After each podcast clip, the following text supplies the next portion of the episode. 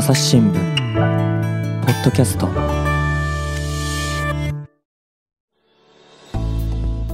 朝日新聞の神田大輔です、えー今回はですね国際報道部から園山文明さんに来てもらいました園山さんよろしくお願いしますよろしくお願いします。でまずはね冒頭こちら聞いてもらいましょ أعتقد أولا بسبب المظاهرات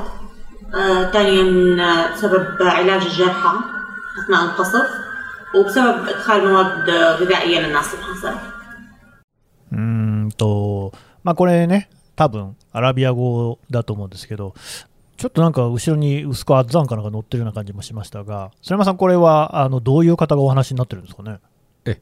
これはあのトルコ西部のあの町で、えー、とインタビューした時にあの録音したものなんですがあのシリア難民のお女性でアイダ・ユスフさんという37歳のあの方にインタビューした時のお音ですね。うんということでですね今回はそのまあシリアの話を聞いていくんですけれどもまたね相田ユスフさんの話もちょっとこの後ゆっくりとこうね詳しく聞いていこうと思うんですけれどもまずはえーと園山さんが何者かっていうことをちょっと説明しておくとですねあなた今デスクですね。あそうです。はい。国際報道部でデ国スクのデスクです。えー私の同期入社なんですけれどもで、えー、とイスタンブールで特派員をやってましたよねはい、イスタンブール2017年の、えー、と4月から、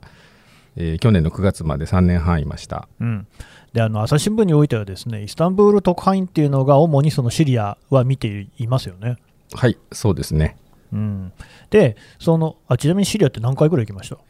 シリアは、えーっと何度も言ってるんですがあの、うんまあ、あのアサド政権の方から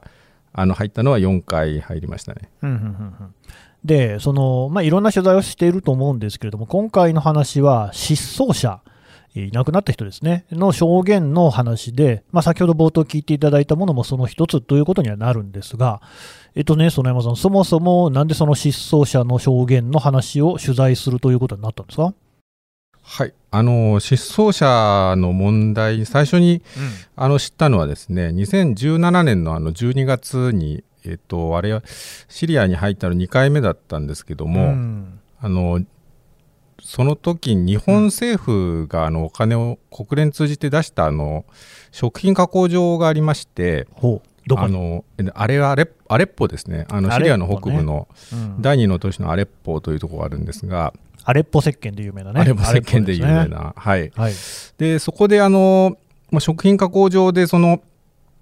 夫を亡くした女性たちがあの働いてあの現金をですねあの得るというう場所だったんですけども、その時、まあ、あの取材があのある程度進んで、うん。あのそのご主人はどういう形であのいなくなったんですか？というのを、まあ、私あの、まあ、皆さん大体戦争であの兵士で亡くなったというふうに当時思ってたんですけどいやもそれはそうでしょうね。ええあの内戦でですねうん。ところがなんか聞くと皆さんあのちょっと口を濁すというかあのはっきり言ってくれなくてですね、うんうん。であのなんでかなとは思ったんですけども突然まあいついついなくなってあの帰ってこないとうん。いうようなあの答えばっかりだったんですね。で、うん。あの国連の職員についてきてもらってあの取材したんですけどもそのホテルに事務所があってですね、うん。そこに帰った時に、まあ、その職員もはっきりなかなかあの言わないんですね、事情を。で彼女がそのトイレかなんかに確か行った時だったと思うんですけども、うん。別のあの女性がですねあと2人きりになりましてその時彼女がなんかあの寄って突然顔を、うん。あの僕のこう耳のところにあの、口元持ってきてあの内戦でそのこの国ではたくさん人がいなくなっていると。でもそのことは言えないんですっていうのをその一言だけ言って、うん。で席あの僕のところが離れて確かにもう部屋から出て行ったような気がするんですけども、うん。その時になんか不思議なえそんなことあるんだなとは思ったのが最初ですね。これね、もうここだけでですね、ちょっといろいろ説明をしなきゃいけないかなと思うんですけど、まずそもそも、えーと、この時園山さん、2017年12月ってことはもうね、4年前ですか、になりますけれども、アレッポに入った、アレッポにはアサド政権側から入ってるんですかね。そうですね、はい、うんあの時はそうです。これもあって、まずどこ、どちら側から入ってるかっていうのがあって、要は、えー、とシリアっていう国はアサド政権と反体制派が、まあ、未だね、内戦の状態にあるわけなんですけれども、えーアサド政権が一応こう、まあ、そうやって国としてはあるし、まあ、ビザなんかも出す。で、そこから入っていくっていうのが基本的な取材のルートです。で、私も1回だけシリアは取材に行ったことがありますけれども、えー、と、レバノン、隣の国がね、レバノンなんで、から入って、シリアの首都のダマスカスまで、レバノンからですね、どうですかね、車で4時間ぐらいで行きましたからね、行って、情報省っていうところに行って登録をして、それから取材を始めることになります。で、私が取材した時には、必ず情報省の職員が私についてきて、で、私は当然そのシリアではですね、基本的に喋ってるのはアラビア語ですけれども、私はアラビア語は喋れませんので、アラビア語ができるあの私との同僚ね、まあ、現地の人なんですけれども、と一緒にこう取材をするということをしてたんですが、必ずそこにはですね、え情報省の職員の人が来る。えー 実は一回ですね、巻いてやろうかなと思ってですね、一人でこうふらふらっと歩いたところですね、あのすぐに、えー兵士に捕まりましてですね、お前は何者だっていうことで、あのあらゆるところで人が見てるんですよ。変なやつがいる、僕も東洋人丸出しの顔してるんで、っていうことになると、すぐにですね、えーいろんな連絡網から回って、私の所在というのは突き止められ、えー兵士の詰め所みたいなところに詰め連れて行かれて、で、後からやってきた情報省の職員がカンカンみたいな、まあ、一幕があったんですけれども、この時は園山さん、しかし、えーと、国連の職員が同行してたってことですか？えあの今、神田さんも言われてたように、基本的にあのシリア、アサド政権の方から入った時は、必ずあの情報省の職員があの通訳という名目であのついてくるんですけども、あの国連関連の取材はですね、一応あの、まあ、場合によるんですけども、これは国連の職員があの同行するということで、あの一つ一つの取材にはあの情報省の職員はあの来ないということが多いです。でこの時はまあそういう状況であの事務所の中にもお情報省のスタッフが来ることはあなかったです。なかったんですけどやっぱりあの国連の職員はあのかなり警戒してるんだなというのは感じました。何に警戒してるんですか？やっぱりさっき言われたようにあのどこで誰が聞いてるかまあわからないし、そうなんですよね。人がいなくても あの聞く手段というのはやっぱりいろいろある。あるので、はいあのそこはあのあの時だけに限らずですねやっぱ国際機関の取材する時でも皆さんそこは非常にあの気を使ってるなという感じはしましたね。うん、そうですね。で、その時にただ、えーと、地元の女性の方ですか？と2人になる瞬間がたまたまあって、はい、その時に耳打ちされた、そうですね。英語でですか、そうです英語であの言われました。僕はあのお恥ずかしい話はアラビア語全然あの分かりませんので、そういう人多いですね。はいで、それででも、まあ、英語でそういうふうに訴えかけるっていうのは、実はシリアにおいては、その方が周りの人にはあんまり聞かれないかもしれないですよね。まあ、そうですね。はい。うんただまあ彼女もなんていうんですかねあのその国連の職員と私のやり取りを見ていて、うんうんうん。ちょっとなんかこう、まあ、イライラするというかなるほどね。なんかこういなんかこうこいつは分かってないなみたいな 感じのなんか受けました、はい。だそのやり取りっていうのがさっきおっしゃっていた、そのまあね、あの夫をどうして亡くされたんですかと、でまあ、戦闘に巻き込まれたとかそういう話だろうと思って、園山さんは取材していたんだけれども、どうもその曖昧だと、あんまりこうね、はっきりとした答えが返ってこないっていうのを見ていて、まあ、業を煮やすような形で、その女性の方が耳打ちしてきたっていうところですかね。そうですね今振り返るとそういうことだったんだなと思いますなるほど。で、おっしゃるに、えーたくさんの人がいなくなっていると。はい死んでいるじゃないんですね。いなくなっているですねなるほど。というところが取材の発端。そうですねはい、うんただあのこの時にそれを知ってすぐ取材にしようとはあのまだ思わなくてですね、うんあのまあそこは鈍いといえば鈍いんですけどもうんあのその後に、えー、と翌年になって夏だ2018年の夏だったと思うんですけども急にあのアサド政権の方からあの家族とか親族がいなくなってる人のところに死亡通知書があのたくさん送られてるっていう話があのニュースがどんどん入ってきまして。行方不明者に死亡通知書が送られてる。そうですね。はいはい。でほとんどがあの心臓発作とかですね。あのただし、うん。あの死んだ日時とかは書いてないとかうんうん。あのででもこ結構な数が出てるという話になってああの話ってこれこれのことだったんだなっていうのをがあの結びついてこれは本当にちょっとや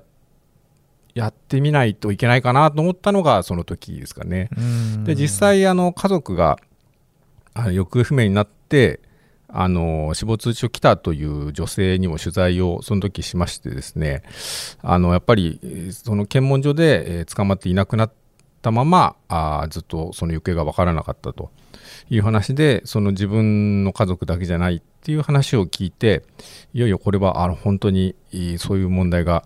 あの実際起きてるんだなというのを感じた時ですね。これはだからまあ園山さんもその死亡通知書がね来ているっていうのを聞いて変だなと思ったわけですね。そうですね。なんか、あのーその前の年は、まあ現場で聞いても、どの程度のものなのかなというのはあったんですけども、うん。死亡通知書がたくさん出ているという時に、あのーアメリカの国務省が声明を出してですね、あのー行方不明者が2011年の3月、そのシリアの混乱がうん始まってから11万7000人に及ぶという数字を出したんですね。うんうん。でいやこれ11万7000人いなくなるっていうのは。行方不明ですからね。死者じゃないですからね。どういうことなんだろうなっていうのは本当にはい。当時はあの雲をつかむような話というか、うんあのそうですね、また取材しようにもどうしたらいいのかなという状態ではありました。うんうんうんうん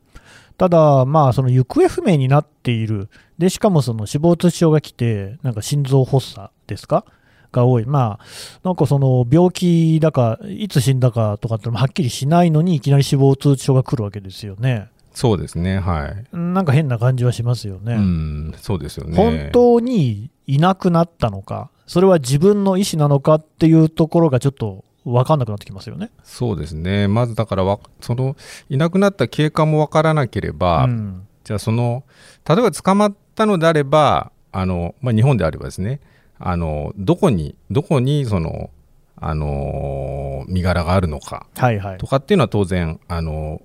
それは分かるわけなんですけどもねまあ、皆さんやっぱそれ全然分からないと、うん。あの捕まったのかどうかも分からないっていう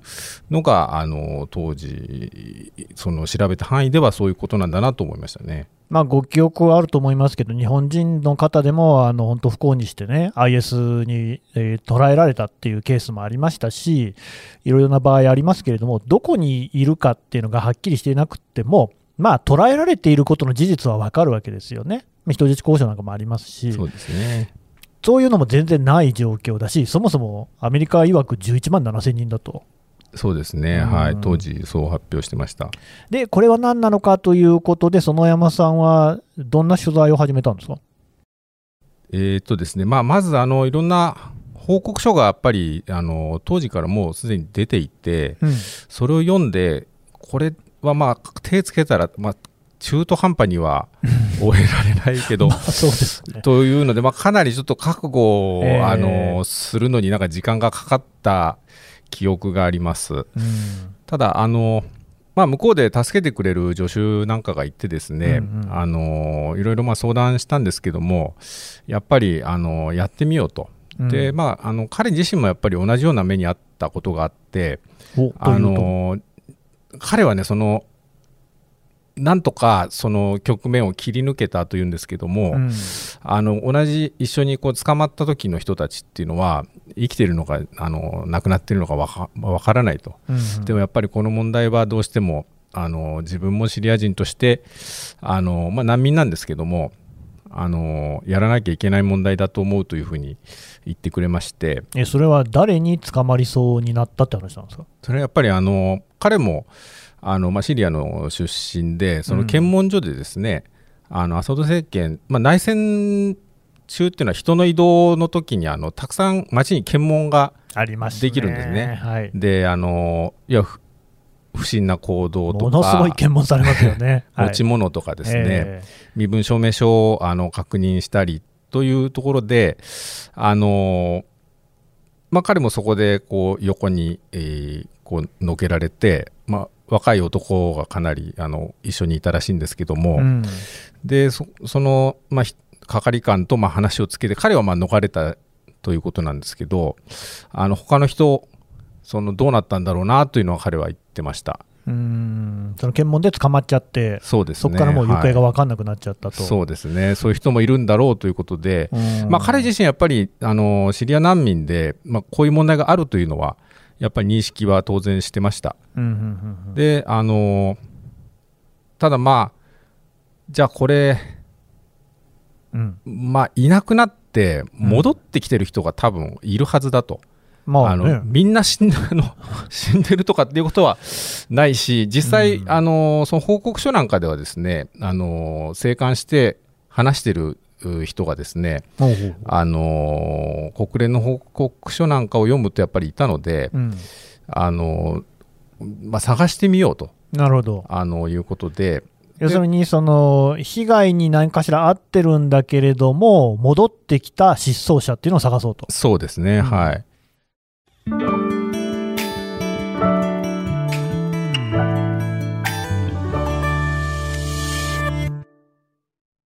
忙しい時でも大事なニュースはチェックしたい。それなら朝日新聞デジタルの紙面ビューアーとポッドキャストはどう？紙面なら見出しの大きさで大事なニュースが一目でわかるしポッドキャストは通勤中でもながら聞きできるよいつでも、どこでも。朝日新聞あのそこで彼に頼んだのが2019年の春うん。にえーやってみようとうんうんいうことで始めました。どうでした？で彼はですねあのすごく優秀な人間であのうん今まで何を頼んでもできないって言ったことはないんですけども、ほこの時は初めてあの、まあ、2ヶ月ぐらいかなう。うん。いやちょっと今回無理かもしれないと。ええその見つからないのかっていうことを聞いたんですけど、いやいるといるけど話せないとみんな、うんあのまあ自分はまだいいんですけどその家族とか親族がですねあのシリアに残してきているのでもし自分が喋ったということが分かればあの類が及ぶんじゃないかということであの誰もなかなかあの匿名であっても話すのはあのはばかられるという人ばかりでどうしましょうか ということを言われまして、うん。うんまあでももうちょっと頑張ってみようというんでまあそこから1ヶ月2ヶ月ぐらいですかねうん。うん。でやっと1人、えっと、最初にインタビューしたのは19年の6月だったと思うんですけども、うん。そこでやっと見つかってからは少しずつ人づてに、あのー広げていったという感じですかね。これね、まあ、あの言える範囲でいいんですけれども、あのシリアってビザが出たとしても、ですねそれずっといられるわけじゃないじゃないですか。ええで、失踪者を探すっていうのは、シリア国外で行ったってことですか？今回に関してはあのシリア国内での取材は一切あのしてません、うんうん。シリア国外に逃げたあの難民の人ですね。主にまあトルコが多かったんですけども、あとはあのヨーロッパにいらっしゃる方あ、うんうん。スウェーデンとかフランスですね。におられる方なんかにも話聞きました。なるほど。えーで、最初にその話してくれる人が見つかったのって、大体いつ頃ですかね？それが、えっとね、19年の6月、だいぶ経ちましたね。そうですね、はい。うんうん、えこれはどこにいた人なんですか？あんまり言わない方がいいですか、とですね、彼女はダマスカスですね、ダマスカスに行って、うん。あのまあ、反体制派そのものではないんですけども、まあ、やっぱりシンパシーは抱いている方で、度にね。そうですね、あのまあ、デモに参加したとかですね、そういうあの方ではありました。うん。で女性で、えーその時にやっぱり聞いたのが、ぱり大きかったですかね、本当にそういう話があるんだなという、あのおおむねどんな話だったんですかね？やっぱりあの彼女はですね、その反体制派に、あのまあ、物資をですねあの横流しするというか、うんんん。そういうまあ調整役なんかをあのやってたんですけども、うん。あのまあなんか罠というかの作戦にかかってあのうんおびき出されて、まあ、捕まった人で、まあ、そこでやっぱりあの、まあ、拷問をかなりきついのをあの受けたという話でしたね。拷問。はいこれは具体的なことは言えるんですか？えーとですね、まあ、あの個人差はあるんですけども、まあ、彼女の場合は、まあ、棒、あの、なんていうんですかね、皆さんの 言われるのが、緑色のプラスチックのあの、うん。水道管とかに使うあの棒があるんですけども、大体それであの、殴打されるっていうのが、うんあの緑色のプラスチックで水道管に使う棒、まあ、ええパイプですかね。パイプですね。そのパイプで、その、あの、痛そうだな殴られたり、えーという話でしたね。まあ、吊るされたりとか、吊るされる。はい。うんだからまあ、要するに、そういうその失踪者っていうのが、どっかに収容されて拷問を受けているってことですかね。というふうに、あの、証言者たちは言ってます。あの、まあ、アサド政権の方は、あの、全面的にそういう拷問とかはですね、うん。あの、そういうことはないと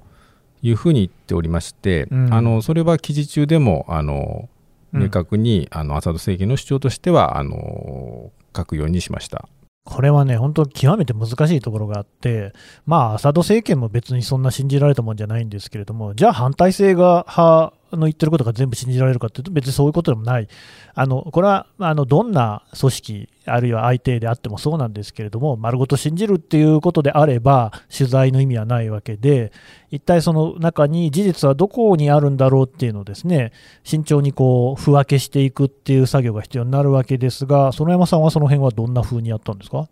そうですね、あのやっぱりあの、まあ、2017年の4月からあのシリア内戦のことを取材するようになってですね、うん。あのまあ、政権の方も反体制派もあの、まあ、イスラム国うの方なんかもあの取材はイラクでしたりしてたんですけども、うんやっぱりあのプロパガンダ合戦みたいな側面はどうしてもあってですねねうん。あの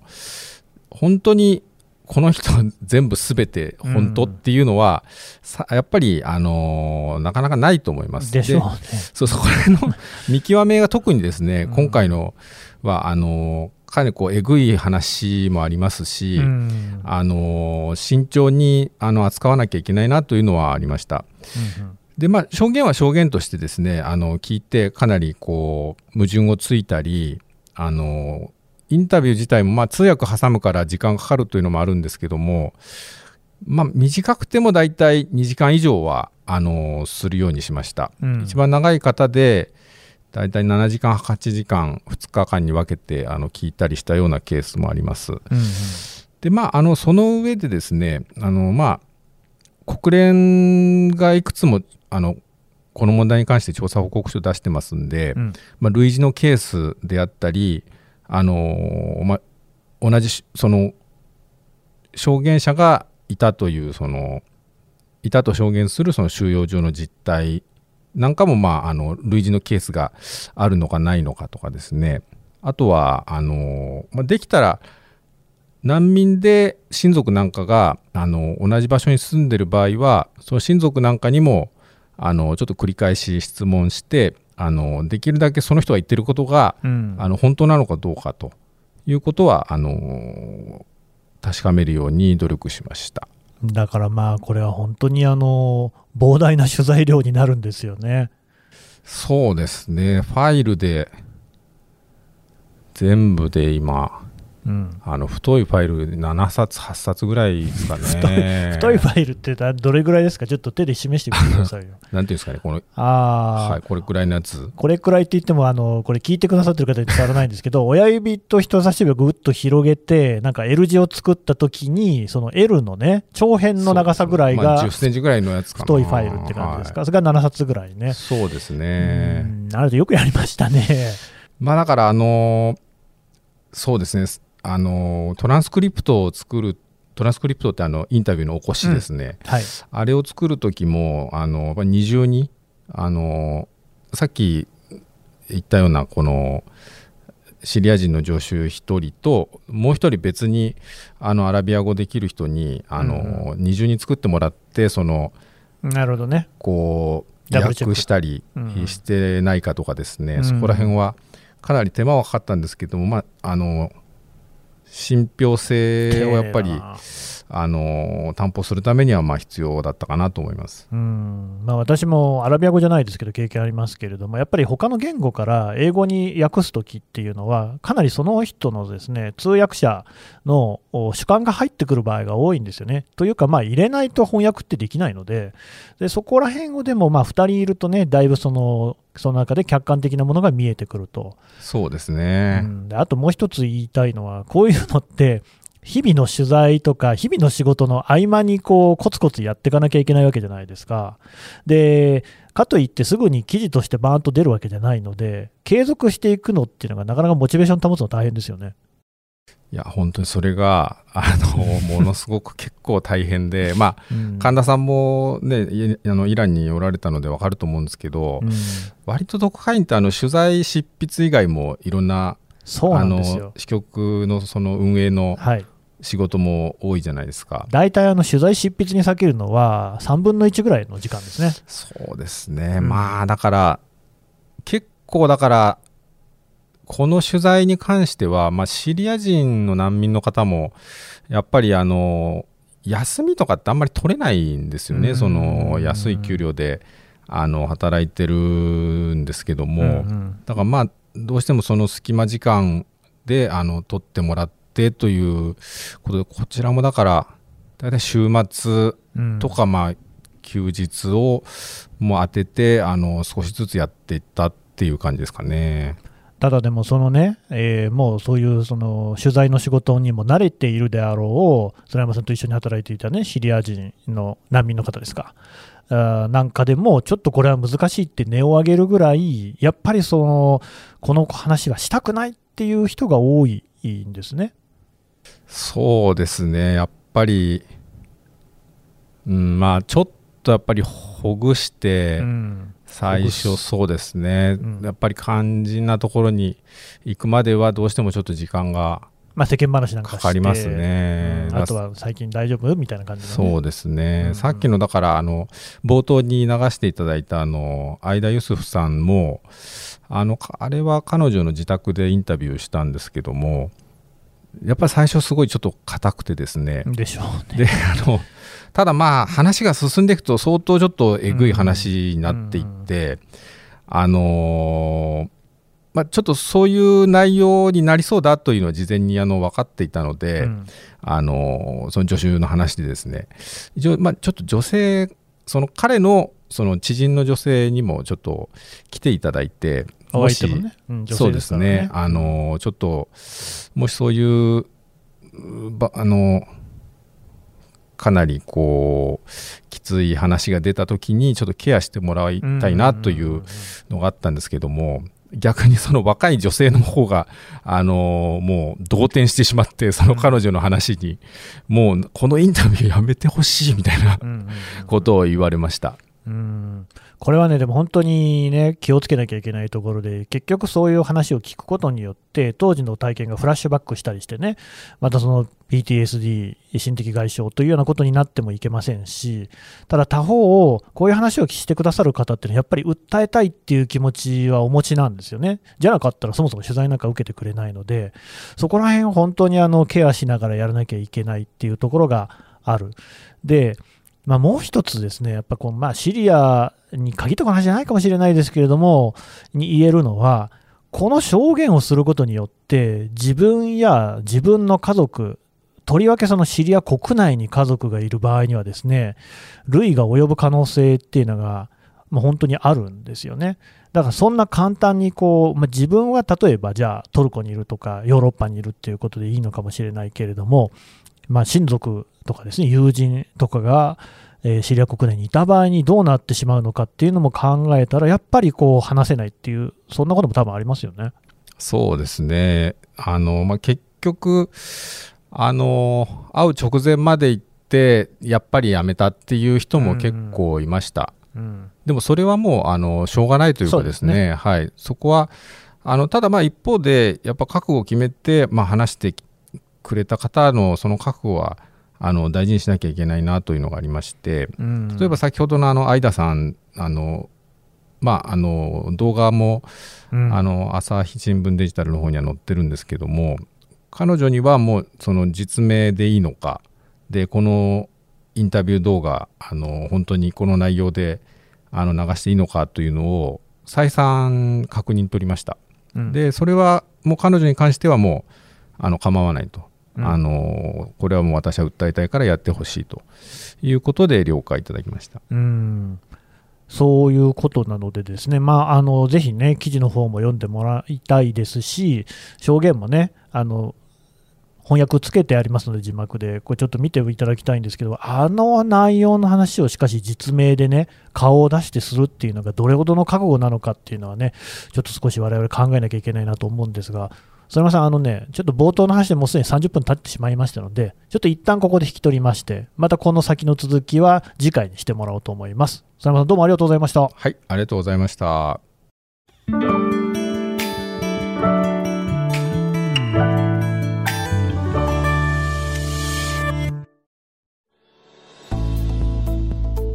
い、えー国際報道部園山文明さんのお話を聞いてきました。さてね、園山さん、この記事なんですけれども、朝日新聞デジタルの方でまとめて読めるんですよね。はい、あの朝日新聞デジタルであの絶望収容所というあの朝日新聞の A ストーリーズというあの連載で5回分あの掲載されてます。